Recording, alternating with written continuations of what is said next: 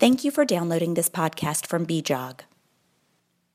My name is Patrick Chien, and I'm bringing you a podcast for the January 2019 issue of BJOG. BJOG has historically published more manuscripts relating to obstetrics than to gynecology. Increasingly, more gynecological studies are being reported. Given the equal importance of both sections of the specialty, I believe this is a healthy development and will help to maintain the interest of our readership.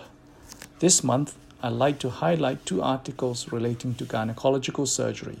The first by Baekelandt and colleagues reports the results of a randomized control trial comparing VNOTES, which stands for transvaginal natural orifice transluminal endoscopic surgery for hysterectomy with total laparoscopic hysterectomy or TLH for short for benign gynecological conditions. The investigators evaluated the laparotomy conversion rate and the duration of post-operative stay in hospital. Surgical trials are notoriously difficult to perform without the risk of bias in the results. In this trial, all the surgical procedures in both groups were performed by a single surgeon, which limits the generalizability of the results.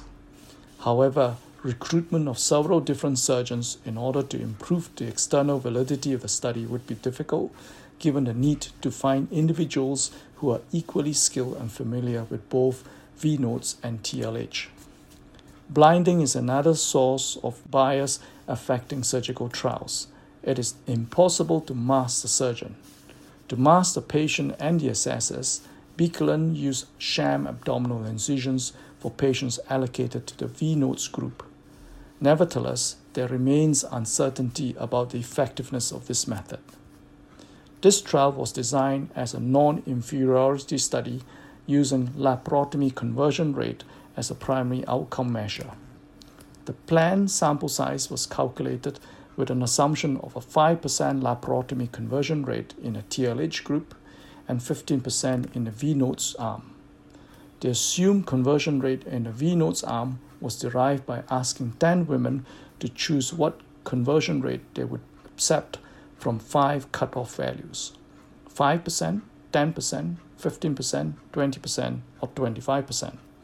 Most women chose 15%, and this was the cutoff that was employed for this study, although it could be argued that it is too large a difference for a non inferiority study.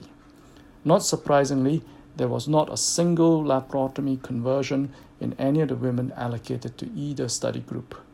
It is therefore possible that a difference in this outcome may be observed if a more conservative margin was employed for non inferiority, which would require a larger sample size. The second article by Phillips and colleagues relates to the predictive ability of different classifications of the extent of surgery for the management of advanced ovarian cancer. There are two broad types of classification systems being used one based on a type of surgical procedures and the other on a number of surgical procedures. As an example, NICE guidance recommends the use of a classification employing the former system and considers standard surgery to encompass total abdominal hysterectomy, bilateral subinguinal omentectomy, pelvic and or para-aortic lymphadenectomy. Bowel surgery is also included in the standard category as long as it is restricted to localized non-multiple bowel resection. The alternative category is ultra-radical, which includes diaphragmatic peritoneal stripping, extensive peritoneal stripping, multiple bowel resections, liver resection, partial gastrectomy, cholecystectomy, and splenectomy.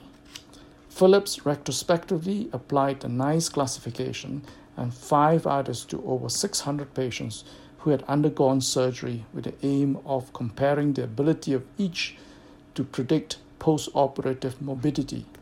They found that classifications based on a type of procedures were less likely to be predictive of major morbidity than those based on a number of procedures the authors concluded that what is termed radical surgery should not be based on what structures were removed, but instead on a number of organs resected. And finally, Phil Steer, a previous esteemed editor in chief of BJOG, writes about Sir Stanley Clayton, who was the ninth editor in chief. Previously, it was not uncommon for the president of the Royal College of Obstetricians and Gynecologists to also hold this position. This is no longer the case to maintain the editorial independence of the journal from the college. This is an important principle that ensures that the journal is as independent as possible in the reporting of the best quality research in women's health globally. Thank you very much for your attention. You for listening to this podcast from BJOG. We have been reporting the best research in women's health since 1902. We are keen to hear your views. Tweet us at BJOG Tweets. You can find more podcasts at www.bjog.org.